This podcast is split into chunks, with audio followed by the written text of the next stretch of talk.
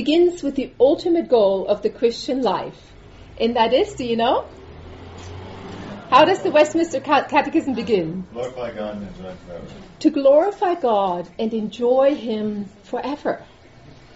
Think about that. The ultimate God is to enjoy God. And so, what is this joy? What, how, how, do we, how do we welcome it? How do we nurture it in our midst?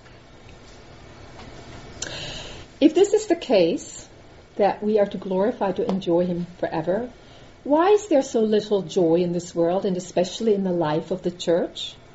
It seems that exhaustion, anxiety, fear, and loneliness have become specters that many of us are all too familiar with. Joy seems hard to come by. The accusation that Christians have no joy is indeed, I would say, a terrible one. Alexander Schmemann believes that the church has embraced the modern ethos of a joyless and business minded culture.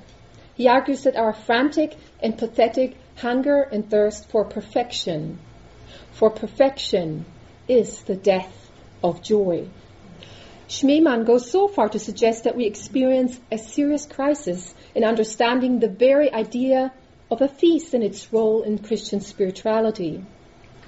And Schmemann, I think, rightly encourages us to recover the Christian meaning of joy and learn to embrace and cultivate it. I can think of no better way to explore and recover a decidedly Christian understanding of joy and feasting than to watch the, bil- the film Babette's Feast. How many of you have watched the film? Quite a few. To me, Babette's Feast is a really beautiful piece of art, and for me, a good piece of art has many levels of meaning. So Babette's Feast is very layered. There are many, many layers to the film and its theology.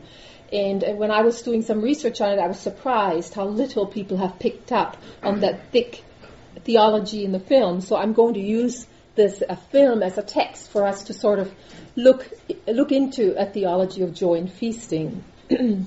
and I wonder if we could turn off the light so you can see the slides better. I want to engage as many of the senses as I can.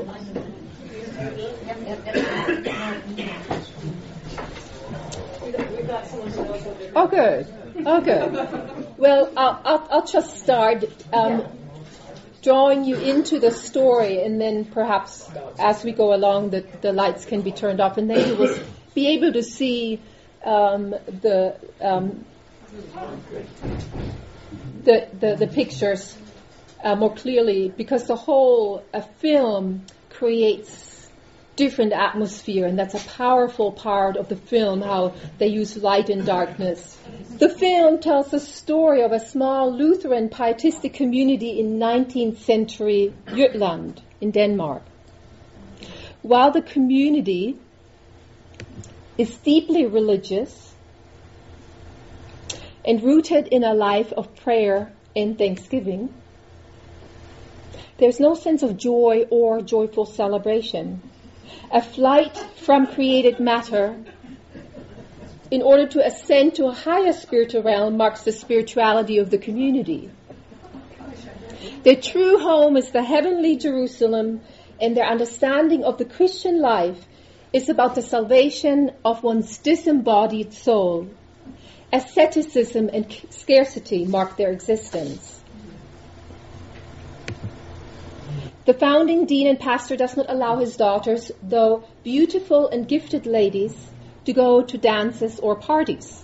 He turns their suitors away because of his selfish desire that he hides behind pious language to have his daughters serve at his right and left hand. And in the film, it's really beautifully depicted how these poor suitors in the back longingly gaze at the daughters, and there's no chance they'll ever get to them.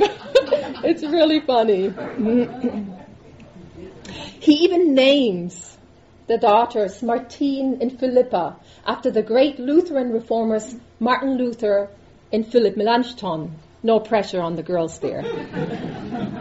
They continue to lead the community after their father's death and live a sacrificial life of serving the poor and elderly. And what's important here, there's sort of an underlying thread, is They serve their community by denying their own artistic giftedness. They believe that the Christian life is about enduring this life here on earth until they arrive at their true spiritual home, the heavenly Jerusalem. Their shriveled up imagination cannot fathom that the Christian life is about welcoming the kingdom of God here on earth. Circumstances, however, repeatedly interrupt the melancholy existence of these sisters. Three strangers descend at different times upon the close knit community. All of them have a keen sense for beauty. The first one is the young officer Lorenz Löwenhielm, whose lifestyle is anything but pious. His parents, his parents made him leave the army to spend time with his very, very elderly aunt um, in the solitary confinement of Jutland to come to his senses and reconsider his wild and indulgent lifestyle. He's in a good place with those Lutherans. The sight of the beautiful and pious Martine inspired him towards a higher and purer life. It is the beauty of what he calls the gentle golden haired angel that touches him deeply and allows him to glimpse into the spiritual realm. And yet, very sadly, he turns to a life of vanity. The second visitor is Achille Papin, a French opera singer from Paris. He visits Jutland for health reasons. By chance, he hears Philippa singing in church. While she sings of heaven and earth perishing and God's glory being revealed in human hearts alone, Achille becomes enchanted by her heavenly voice. Achille then convinces uh, Philippa to take singing lessons from him, and he falls in love with what he calls the beautiful soprano of the snow. He is smitten. Together, they sing a duet from Mozart's Don Giovanni. In it, they sing of the voice of joy calling, and Philippa responds, and this is all in the opera I am fearful of my joy. The joy that Achille Papin, as Don Giovanni sings of, is seductive and not redemptive. Philippa senses the dangers of Achille Papin's sensual world and rejects Achille's pursuit of her. She returns to the safety of her ascetical home. And Achille is heartbroken and he returns to Paris. Years later, another stranger arrives at the doorsteps of the two sisters. Babette, a French woman, seeks refuge with them from the terrors of the civil war in France. The sisters have pity on her and take her in. Babette's ability to cook and her very, very shrewd sense of business become indispensable gifts to the sisters and a ministry to the small, poor, and aging Lutheran community. She serves the Lutheran community by using her gifts in very humble ways. And so you see a, a development from you know, sort of that porridge-like gooey meal that they begin with. And Babette discovers all the herbs that grow there and starts making really lovely broth. And, you know, the lights, uh, the eyes lighten up when she comes and brings the food because it's a new level of, um, of beauty. And um, they, they can savor a little bit. Babette, in all the years of her service to this community, never asks anything of them, never, except once. She begs the sisters to let her cook a real French dinner in celebration of the founder's birthday. The sisters are stunned but feel unable to decline this unusual request so affronting to the lives of asceticism and scarcity. When Martine and Philippa watch the goods arrive from France, including living quails and a large turtle being delivered to their humble kitchen, they suddenly realize that they have opened their door to great dangers. a living turtle stares at them like a demon from the underworld. terrorizes their hearts. What if the anniversary dinner will turn into a witch's Sabbath?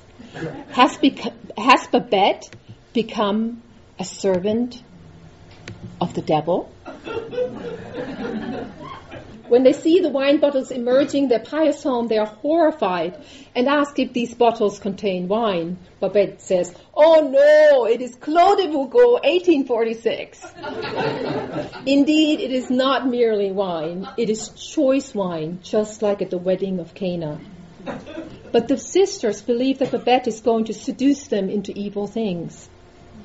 While it is too late for the community to withdraw from the terrifying feast, they literally, and this is so funny, they literally swear to one another that they will deny themselves of any sense of taste and smell and direct their tongue to its ultimate and higher purpose of praise and thanksgiving. Their pietistic faith had no room for fathoming that God's love and grace might come to them through a feast. They had no clue of the spiritual powers of a Clos de Vougeot. First, planted by Cistercian monks in Burgundy. The film continues to narrate in the most moving way the role that food and wine can have in the formation and in the transformation of a Christian community.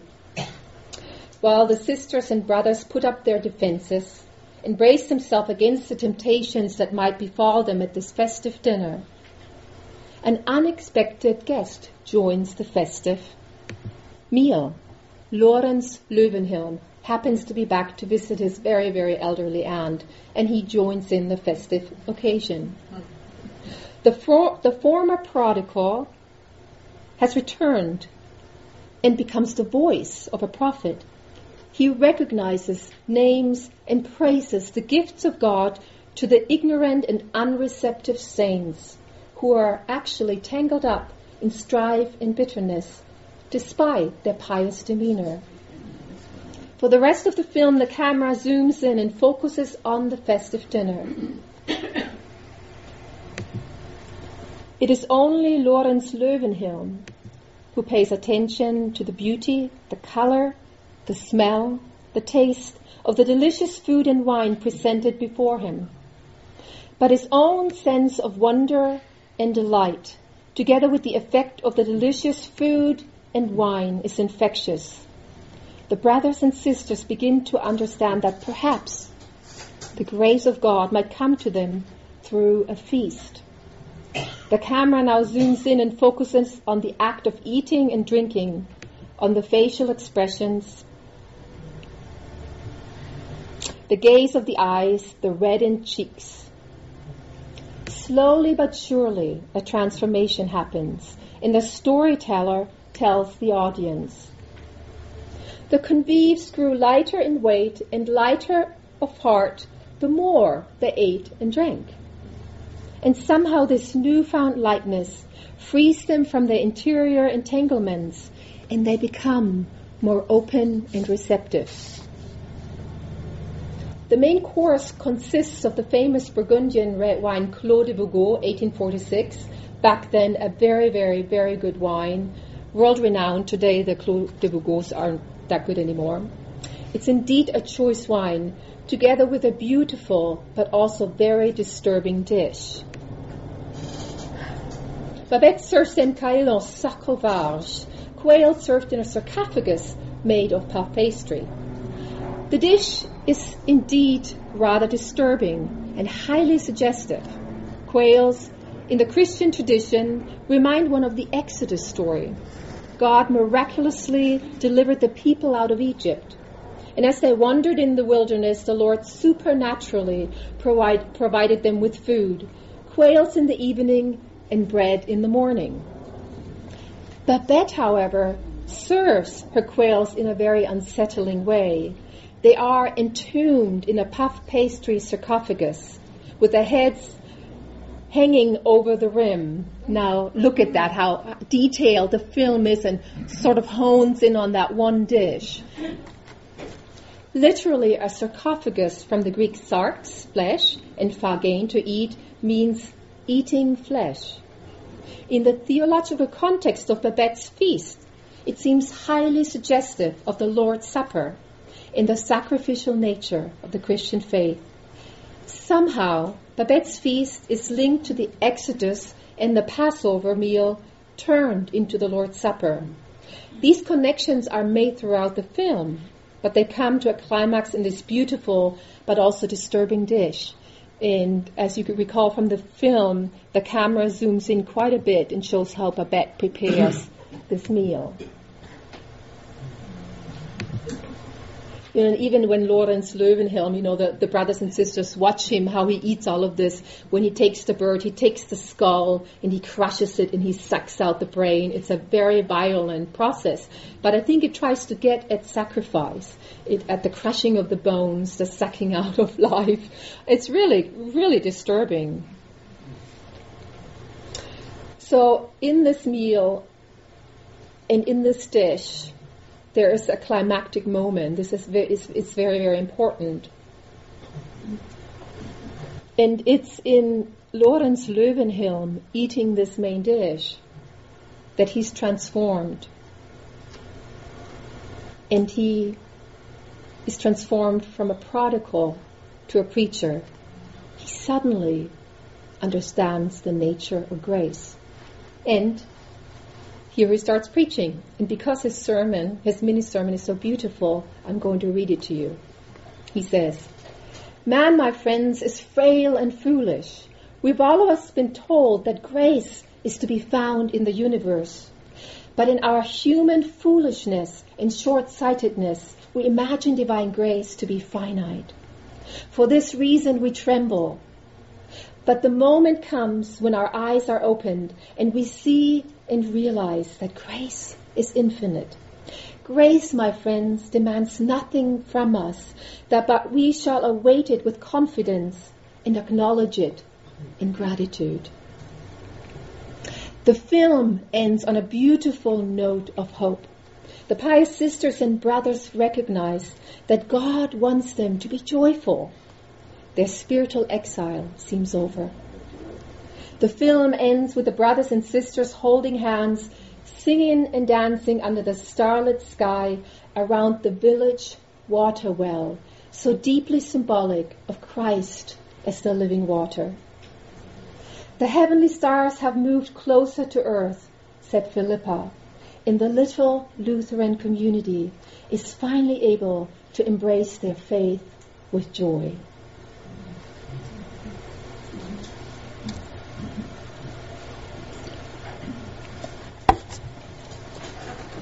One of the things that the film Babette's Feast reminds us of is that both the traditional Passover meal and the Lord's Supper were festive occasions celebrated with lots of food and wine.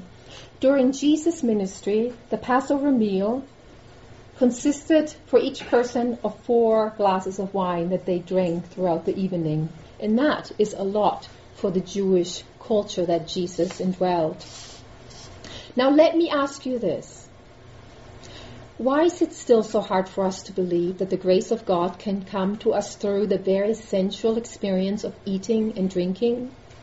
Why do we feel so uncomfortable with the idea that festive play before God, as Jürgen Moltmann calls it, is an important way that we can nourish our spiritual life and foster community?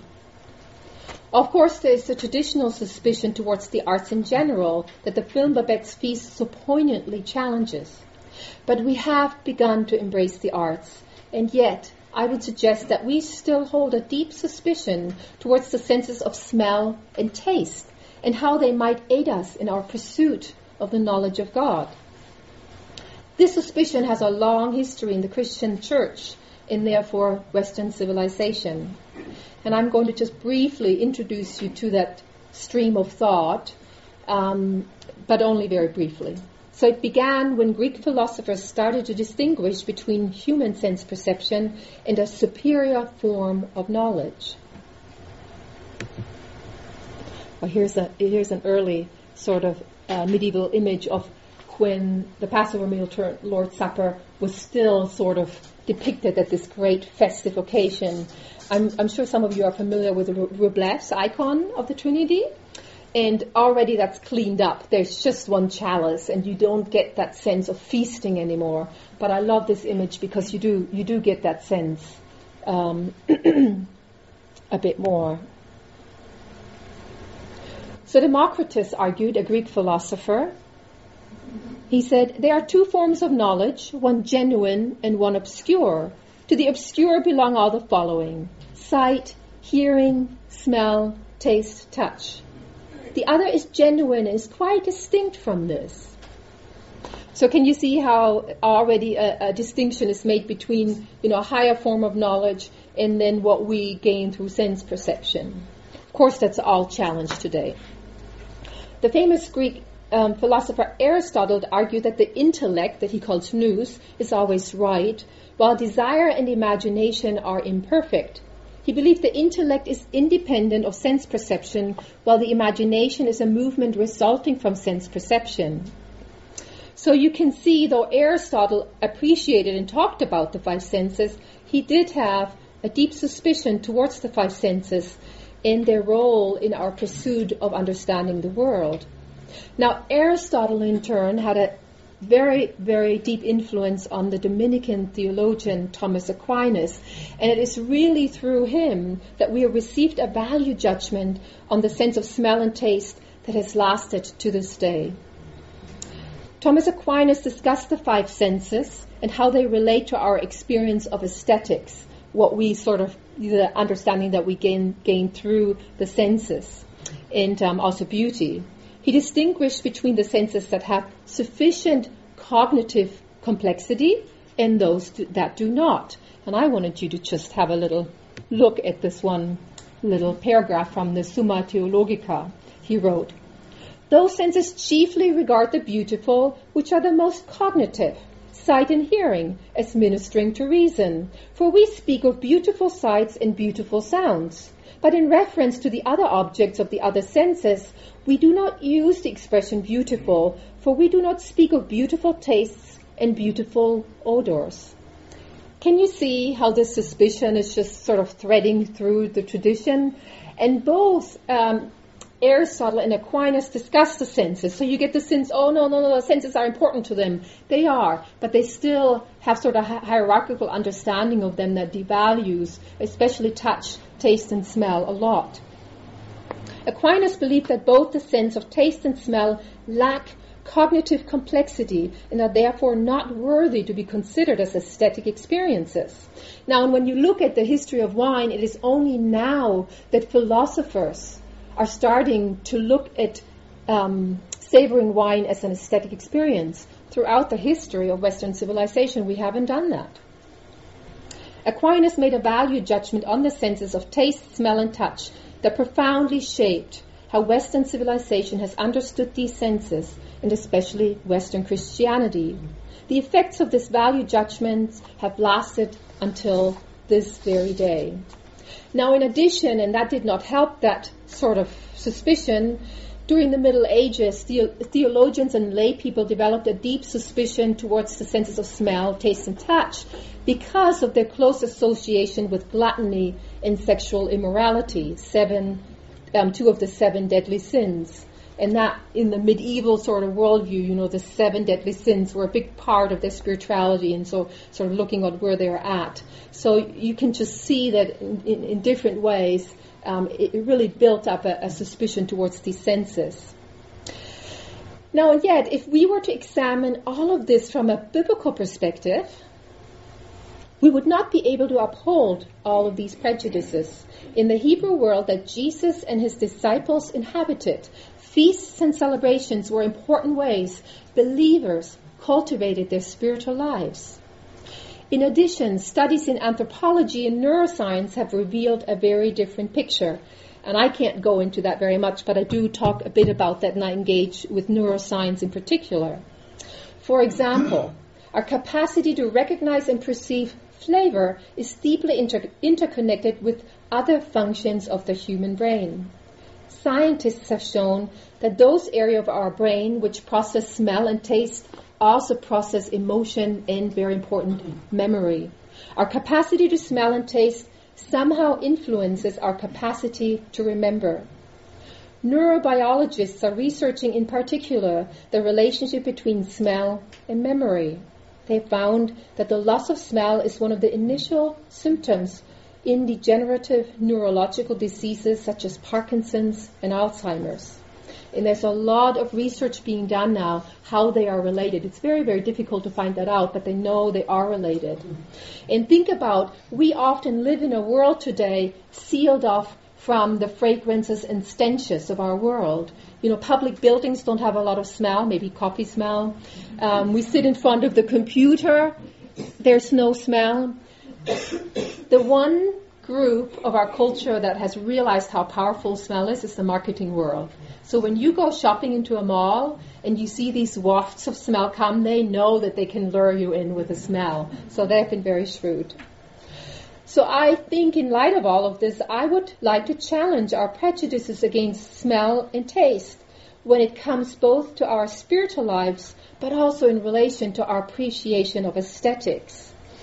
And um, usually, you know, if, if we were to go into a church service, I would like, I would want to encourage you when you go to the Lord's Supper, think about smelling the wine, allowing your lips to be touched, allowing to taste the wine and slowly swallowing it really helps you to remember. It enhances your act of remembrance. And um, that's something that we don't focus on. Um, usually, um, after this presentation, I do a wine tasting, and I call it a spiritual practice. But we're not doing that today. So um, I will have to introduce you to the concept of the priesthood of all drinkers, um, holy tipsiness, and other things another time. I'm going to be at Arusha on Thursday where I'm going to give this presentation, but with a wine tasting as a spiritual practice, and I'm not joking. I do feel that tasting wine can be a profoundly spiritual experience because wine, like no other liquid in the world, is capable of capturing beauty that the earth brings forth in one glass of wine.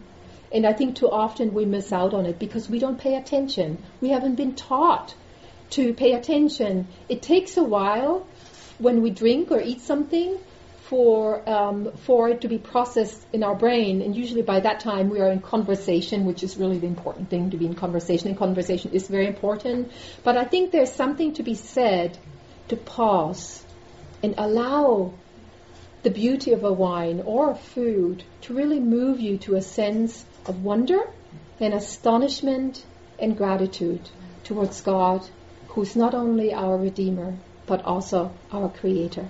Thank you.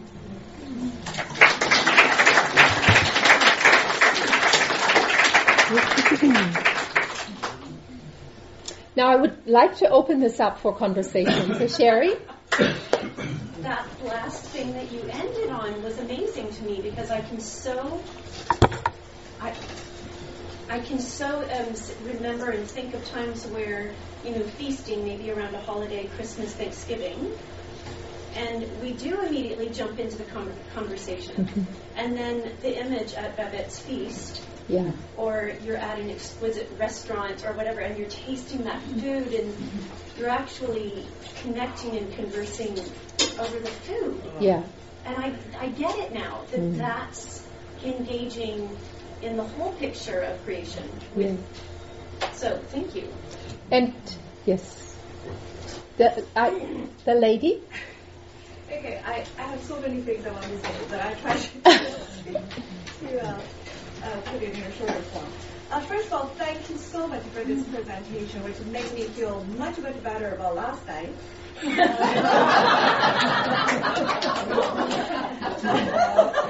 Seriously, uh, we have six families that do fellowship every other Saturday, and uh, last night is our turn to host. Uh, we both, you know, tried like from Saturday night I was preparing and cooked the whole day and, you know, along with him. And uh, so when the dinner, you know, was ready, and I thought to myself, I said, you know, I love to offer some wine. But the six families of Protestant background, before I always say, hey, you know, to their place, I said, do you have wine? I love to, you know, bring beautiful food. And they say, oh, no, no, no, we're doing fellowship, Bible study. No, we oh. don't pray. the last time it was my turn to host, I said, I don't care. I'm just going to offer wine. I, I cooked the whole day. I mean, come on. And I did. And I feel horrible. So thank you. now let me tell you, let me, let me tell you a little story. Um, part of why I'm doing this book tour is um, my desire is to really have a conversation, not just with Christians, but to engage with culture. So I've been contacting uh, people in the wine world. One of them is Kermit Lynch. He is a very well-known importer of very good European wines in the U.S. Everyone who is sort of familiar with the wine world, if they don't, you know, in a, in a good wine shop, you will have wine imported by Kermit Lynch. So I just contacted him because I'll be in the Bay Area, and I just sent him an email or to his wine shop. I said, I'm coming to the Bay Area. I love what you're doing with the wines you're importing because he is importing those sorts of wine that bring us to a place of wonder. And I said, I would love to be in conversation with you. Are you going to be around? And he sent me an email back saying, I'm so sorry, I won't be around, but let you t- let let me tell you where I come from. He grew up in a Church of Christ church. His father is a Church of Christ minister, very fundamentalist, wasn't allowed to drink wine and um, his parents split up. So there's all of that. He, ju- I don't know him. He just told me all of it, and then he said, "I'm now an atheist, but I would love to be in conversation with you because most people in the wine world that really look for."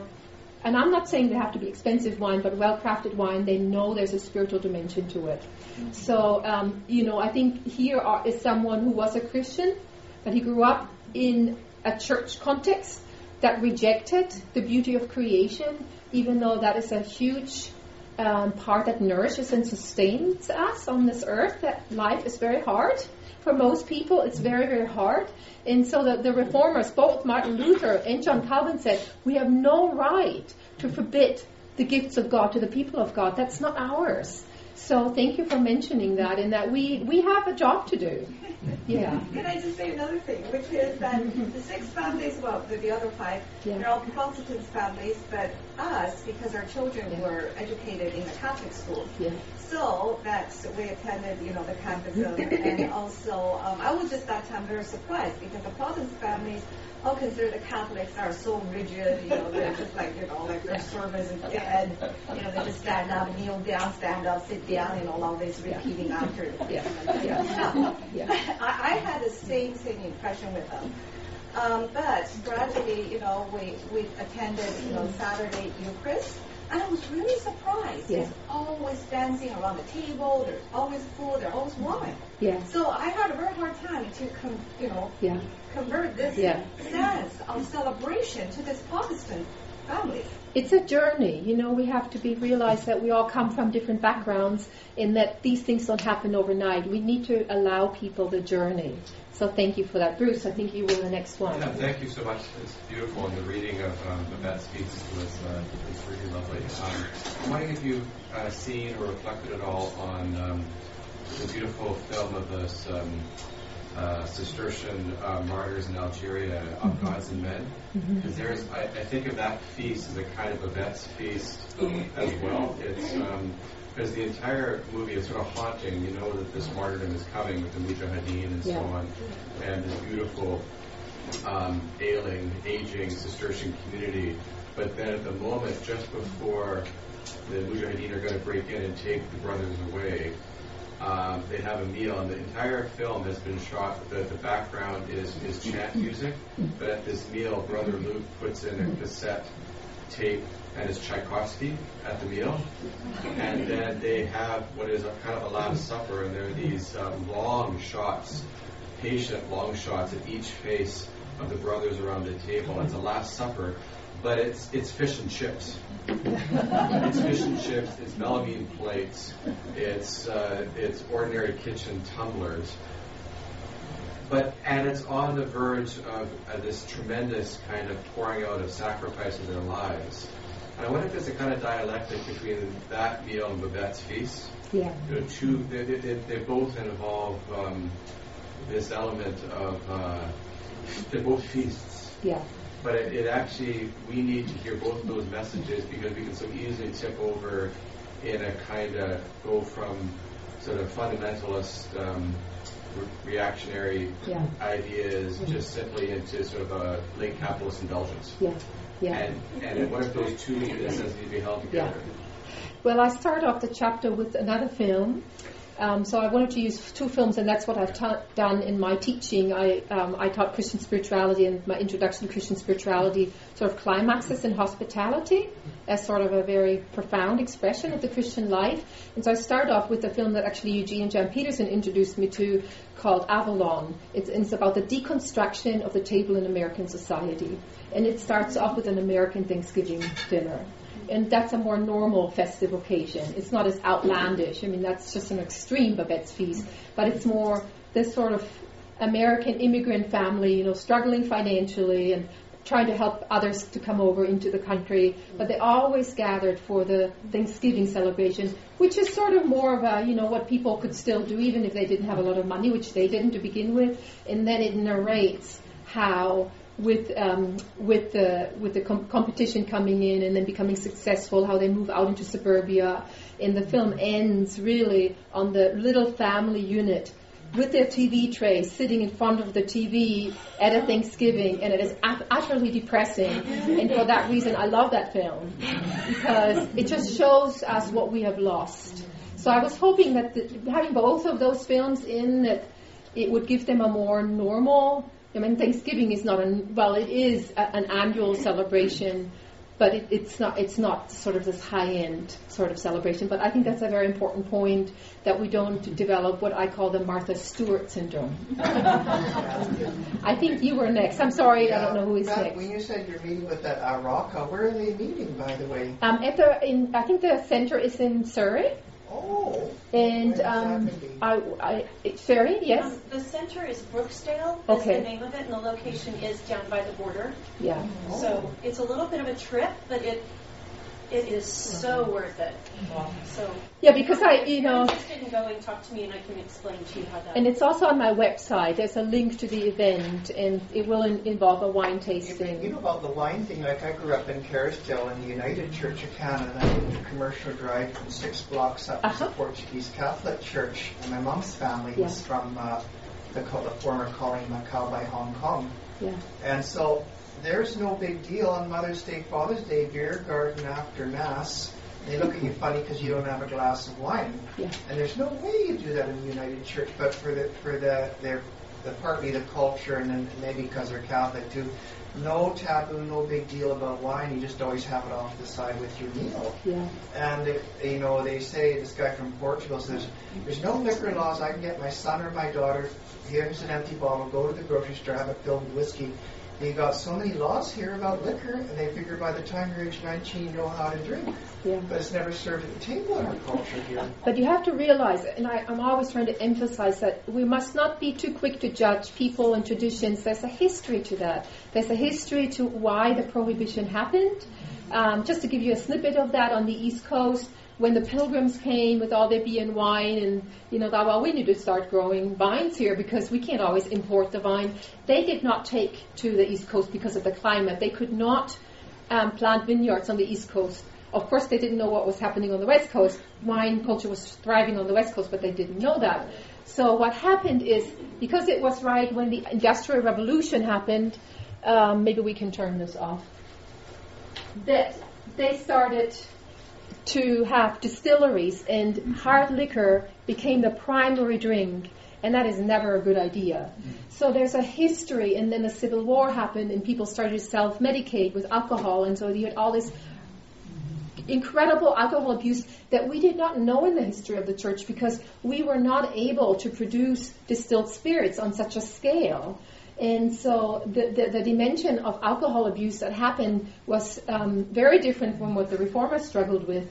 I don't agree with you know that they forbid alcohol altogether, but you have to realize there's a history. And so again, your journey of embracing alcohol is going to be very particular to the, the history of your own country. And this is something else. I'm, you know, in conversation with Alice Waters. She's not a Christian. Carlo Petrini is not a Christian. And I've said to them, you know, your country needs to heal. in relationship to alcohol. There's a whole history. It's not just going to happen overnight. It's going to involve conversation and people going together, and then you know, in, and then also the whole question about socializing children into drinking alcohol. I grew up in the Lutheran tradition in Germany, so I had my official glass of wine. I had some earlier, I admit it. when I was confirmed in the Lutheran Church at 14. so in Germany, under the supervision of your parents, you are allowed to drink alcohol from the age of 14. So you are socialized into drinking. And that's, and studies have shown that um, young adults who have been um, socialized into drinking alcohol at home are less likely to abuse it. And so I think there has to be, and that's why I'm trying to bring in some big voices. I'm in conversation with Tim Mondavi. The Mondavi family has been very instrumental in developing wine culture because we need to have some big voices that talk about this. And so over time, there needs to be more thinking, well, how can we heal our relationship with alcohol? And then also, you know, on the long term, how can some laws be changed so we can actually socialize children into alcohol because children not drinking alcohol and then going to college and being with their peers and learning it there, that's not a good idea. and I think we all know that. Yeah. I think you're next. This has been really fascinating and you've given us so much to think about. One of the things I was thinking about, because you mentioned the relationship to joy and the senses and so on, there is a deep suspicion of the senses in some churches like ours um, connected with emotion, which mm-hmm. is sometimes yeah. Thought to be unstable in relation to reason and so on. And I have heard this expressed by ministers in this church, a minister in this church. Um, it's um, we're really buttoned up compared with some of the other expressions in, like say, Baptist, Pentecostal, maybe Plymouth Brethren. I'm not yeah. so familiar with that uh, where wine is never used in the communion service. Welch's grape juice is as far as we go. Um, and uh, so some of what you're talking about is totally lost there, but these are people who express joy yeah. in a much less buttoned up way yeah. than we do, yeah. you know? Yeah, yeah. No, I think it's, and again, it's, there's a history and there's healing that needs to happen. You know, each, dem- each de- denomination has an emphasis. I grew up Lutheran. The Lutheran Church is very rational.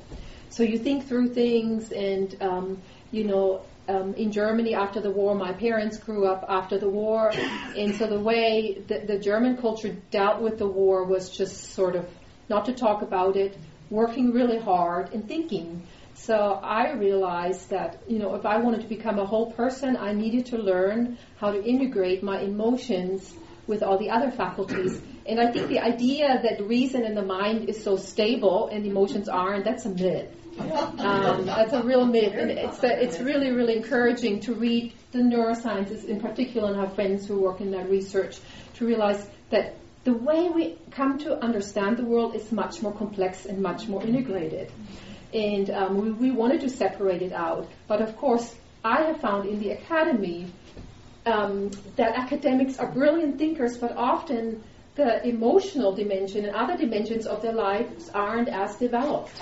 Because you can't do it in the academy because you have to so fiercely work towards thinking and producing and writing and teaching that you don't have the context to really grow up emotionally in the way that we should in, if we want to become sages as George MacDonald says it.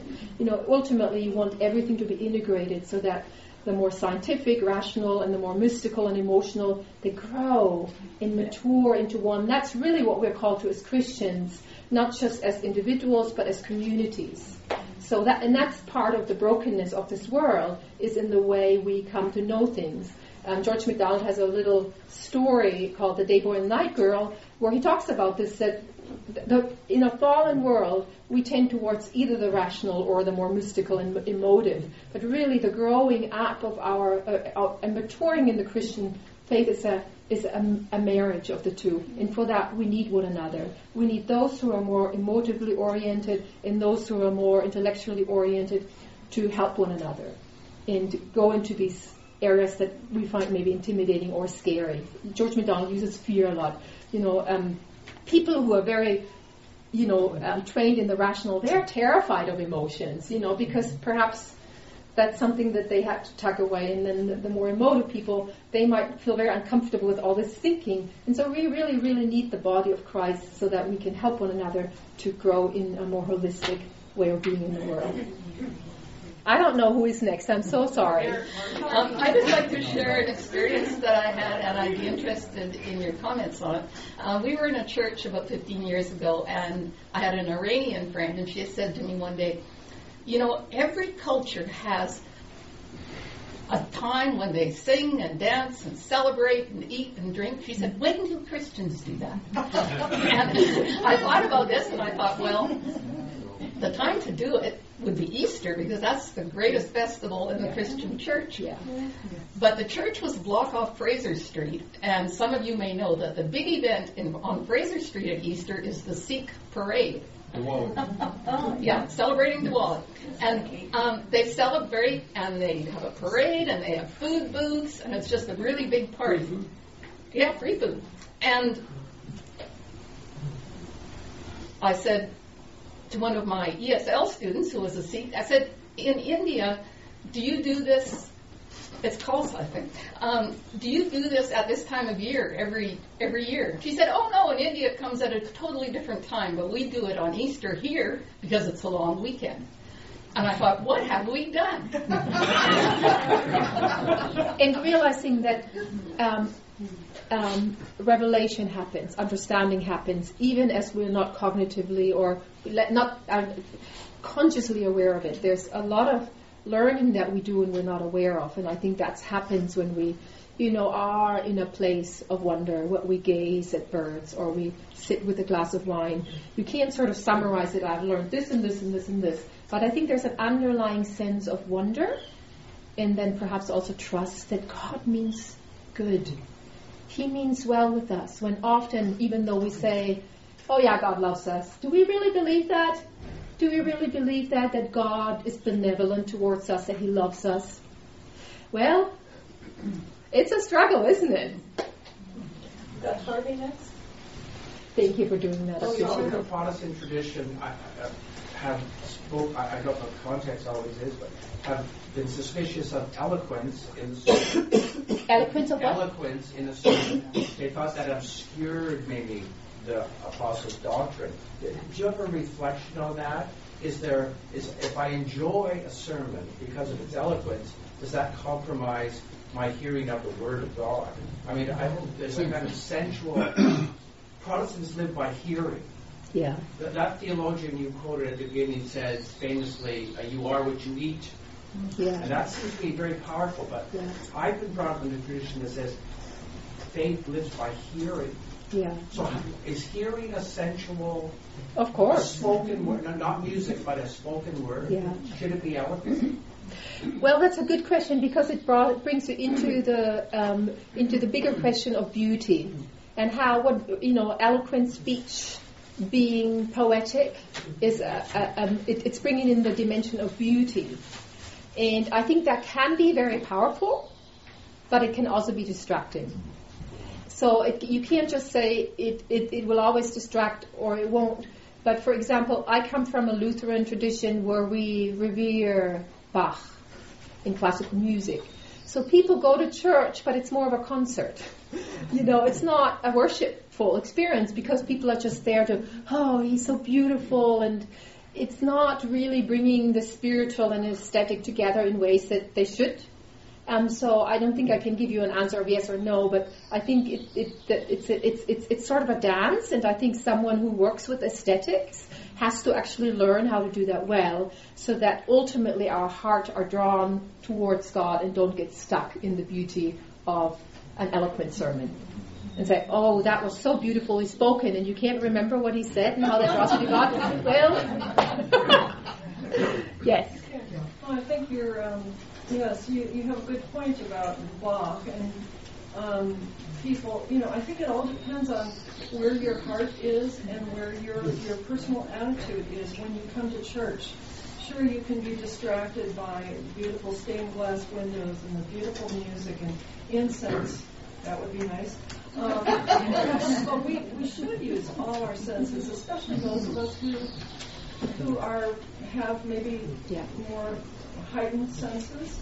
Um, and I think those those things that might distract some people could actually encourage some of us Yeah. to, you know, just to embrace that whole uh, God's beauty. God's beauty is like it's multifaceted. Yeah. You Yeah. know, and He did create us with all these senses. Yeah. And um, to deny ourselves some of those senses because they might just be distracting, I think is is wrong. So I, I really enjoyed your talk. It was Thank you so much. Yeah. Sam?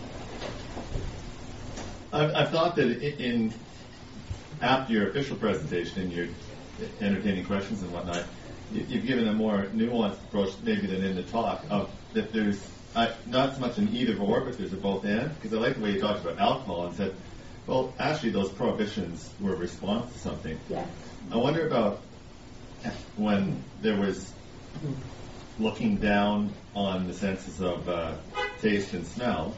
Would you think that there was the same? There was a reason for that as well. That there were, that, that the, our church fathers looked down upon those senses, and, and what those reasons might be. Like what, why were hearing and uh, sight more Very good elevated than others? Now, a lot of Christian spirituality was first developed by the Desert Fathers, whom I very, uh, like very much. Um, if you learn a little bit more about the Desert Fathers, some of them come from very brutal backgrounds, whether that's sort of a very indulgent lifestyle, some of them very violent. I remember one of my professors in Germany told, told us a story about a former, he, he was a desert father, but he used to sort of be in a very barbaric sort of context, and he once came across a pregnant woman in the forest, and he thought, oh, I wonder what that baby looks like, and he just slit her open, and you know, because he wanted to have a look at the baby. And then when he was in the desert, um, he could not. I think he he felt God had forgiven him for killing the woman, but he could not. He didn't think that God. He could not receive forgiveness for having killed that child. And some of the stories are so brutal. So the Desert Fathers um, developed um, already a very deep suspicion towards the body. Um, even though they did craftsmanship, but you know, um, th- th- you can already see the roots there in the spirituality that they developed. I mean, sometimes they were they took wine in the Eucharist are exceptions, but in general, uh, from the, from very early on, um, you can see the suspicion towards um, taste and touch and smell, um, and just you know to, to completely remove yourself. Um, and I, um, you can see when you come from a very extreme lifestyle. It's like when you are an alcoholic and you go to a rehabilitation center. You have to be in a very very different context to sort of step out of addiction because what addiction does neurologically, it's like a furrow in your brain, and it's very, very hard once you are addicted to step out of that. So you really have to remove people out of their context into a very different context to sort of heal. And sometimes I look at, not all of the Desert Fathers were like that, but there were quite a few of them who had very, very rough um, lifestyle. It, it also became really fashionable to go into the desert. But I can, you know, I, as I said, yes, there, there is, and yet um, there was another strand in the church that wasn't like that, you know, that emphasized at the same time they taught about the Eucharist um, and um, in, in, the more mainline church where they developed the theology and they talked about the senses and touch and all of that. So there were parallel movements, but I think ultimately because we got the framework of, you know, in the framework that emerged in terms of spirituality here is, are the seven vices and the seven virtues, and the believer is sort of in the middle and sort of battling along. So if you have that sort of tight framework, it's easy then to sort of say, oh, I have to be very, it's only negative. And the other thing, and I've talked to a Catholic scholar about that who just wrote a book on food, and he wants to say, rather than, you know, having the, the opposite of gluttony being temperance, we should really should be um, saying, no, it's savoring. We should have a virtue that is called to savor. Or in German, we have an even stronger word that's Genuss. Um, the, the, um, it's it's a, a real intentional enjoyment and appreciation not a rejection, not an indulgent, but a real enjoyment that brings beauty and joy and delight to us. So um, that's sort of a long answer to your question, isn't it? It, it, it kind of reminds me in uh, C.S. Lewis's sermon, uh, The Weight of Glory, he talks about how we are not to be perpetually solemn. But uh, now I kind of forget what goes after that. But but the the response to that is to first of all to take one another seriously. So there's the interplay there between Yeah. the two opposites being perpetually solemn. No, you, you've got to be joyful, but where does it start with taking one another seriously? So there's dangers on both sides, I guess. There's Yeah. the danger that you can be um, flippant, Yeah. and, and joy is your is your god, as it were, Yeah. or perpetually solemn and, and no enjoyment whatsoever. Yeah, yeah, and I think that's the so to really understand joy in a, a um, sort of a Christian understanding of joy is you have to be quite nuanced. You know, I mean, in Babette's feast you see Don Giovanni, you know, seduction. That's that's that's not the joy that we're looking Mhm. for. You know, the joy is something much more. Um, beautiful and communal and what I and that's why Babette's feast is so great. It's so tied in with the redemption redemptive work of God. You know how this meal that is so sacrificial, Babette um, you know, gave all that she had to make this meal. And it's not just the beauty of the meal, but it's the sacrificial nature of that meal that moves this community towards forgiveness and healing and reconciliation. So the joy that's developed is both rooted in creation, but it's also rooted in how God redeems. And that's why I think this film is so iconic. And um, I always ask, what, what do Pope Francis and Alice Waters, I don't know if you're familiar with Alice Waters, but she's a huge person in the food and wine world in the US, what do they have in common? Their favorite film is Babette's Feast. and Alice Waters, from what I know, is not a Christian. And still she sees the power of it. Oh, I was just wondering, um, I appreciate the, the fact that there needs to be a change in um, the, the savoring idea um, and education, but I'm just going to say it seems as if um, high-priced uh, wine and spirits have become a sort of currency, and it's, it's, we've, we've sort of exported in some ways, to, even to places, to other places um, like Asia, um, Yeah. a, a sense that price and um, sort of rarity is Yeah. is worth something. I was in a liquor store here not long ago getting some wine, and the lady at the uh, cashier said that's the most expensive bottle of wine I've ever sold. And it wasn't mine; it was the one who Yeah. was before me. Yeah. Thirty-seven hundred dollars. Yeah. And she said, and I said, where is it from? What's going to happen? She said, it's from France, but it'll probably be sold for more money. It'll be taken probably to Asia and sold for more money. Oh yeah, yeah, and that's a that's a cheap. That's a really in the in the high end wine. Not, it's, I don't want to say high end wine. The problem is in our in our sort of world, free market world, um, consumerism. Wine has been hijacked into that sort of system of marketing consumerism, and it has now become an object of speculation, which is unfortunate. And even when you hear talk about wine, um, traditionally people have not talked about wine the way we do. You know, um, people have, you know, they are now um, sommeliers and masters of wine, and the excessive use of adverbs and adjectives to explain wine is really outrageous. And a lot of vintners just shake their heads and say, you know, and it's, but it's again, you just look at wine as something that we consume and what it does to me rather than looking at the whole reality of wine. That there is a place, that there's a vine, that there is sun, that there's rain, there's a vintner, that he makes choices about the wine, that there's a whole community involved in making the wine. And though you might not taste it directly, that still matters. It's not just what we taste, but the whole reality of wine and where it comes from. So this is, and I, I talk about that in my book.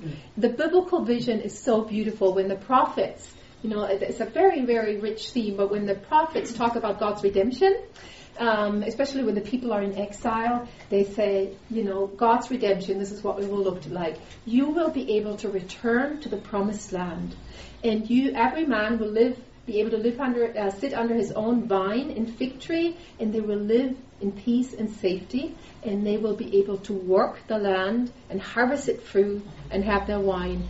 And so the, the vision is wine is not something for the upper class. Wine is something that everyone should have, you know, in, in modesty, but enough for to have a little extra for celebrations. And I think that's what wine should be, and that's what wine can be, and that's still what wine is in Europe. And so uh, that's another conversation that I'm trying to have with the vintners. I've interviewed some fantastic vintners. One of them, the family pioneered the Pinot Noir in Oregon. They now make world-class Pinot Noirs. And so for them to offer wines that don't start at $40 because who can afford buying a wine for $40? I have sometimes paid that much um, because I felt like I needed to be exposed to it. And I have friends who allow me to sample wines that are a lot more than that.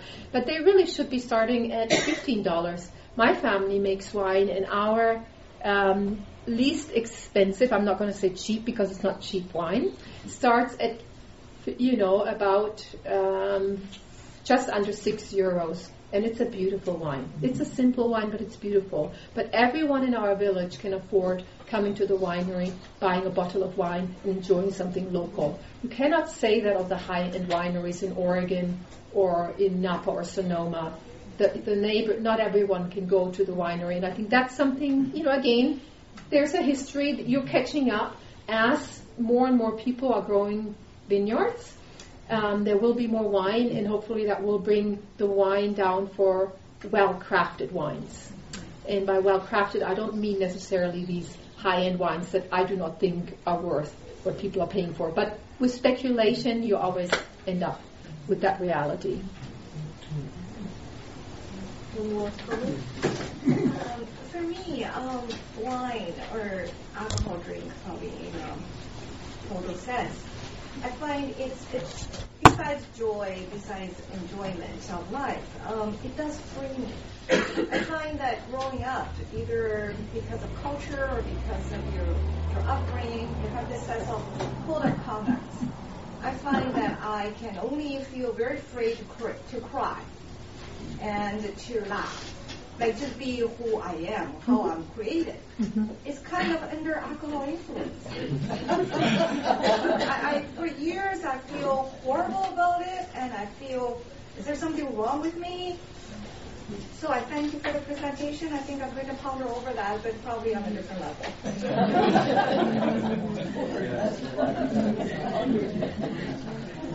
Can you please tell my wife the limits about drinking wine? Well, okay. I'll, I'll, I'll stop off with a little saying that we introduce at every wine tasting that my family does. And it goes like this. I'll say it in German first. Um, zu trinken ist zu beten, zu saufen ist zu sündigen. To drink is to pray, to binge drink is to sin. And as we all know, the line between praying and sinning is sometimes a little blurry. but it's important. And the other thing that I say to people, we are given wine to bring us joy and to enhance our joy. When you have a, a loss, if you're depressed, if you're struggling with something, that's not when you drink wine. That's when you seek help. Our culture does not know how to grieve. That's something that we, that's, I think, one reason why addiction is on the rise. Uh, just as much as we need to learn to lean into joy, we also need to learn to lead, uh, uh, um, learn how to grieve again and how to walk those journeys and do that homework. And as we do that, we can come to a deeper understanding of joy, but we must not take a shortcut by suppressing it and numbing our dark emotions with alcohol or food or anything else. So it's not just joy, it's all the other things that come with it. That's why I have a whole chapter on sort of healing and how we, as a, as a community, we need to embrace um, grieving. You know, that we're not always sort of upbeat, but we, we have to give people space when they go through difficult times to grieve. That's just as important as learning how to lean into joy. Well, I'm just, I'm just going to, one, okay, we're have you brought any of your books with you today? You know, um, one of my little sermons I give um, because I'm I'm arguing for craftsmanship and that we need to support family businesses, whether it's small wineries, small bakeries, small butchers. We also need to support the local bookstores. So Bill has a fantastic bookstore um, on campus. No, I'm not. I, this is not. I think I take that to, for family businesses to survive in this world where you have big corporations that make a lot of money, it's very, very hard. And as Christians, I think we have a responsibility to support them. So even on my website, I have no link to Amazon. I have a link directly to my publisher, one of the very few independent, small, family-owned publishers left or a link to find a local bookstore so you can go there. And that's also how you create community.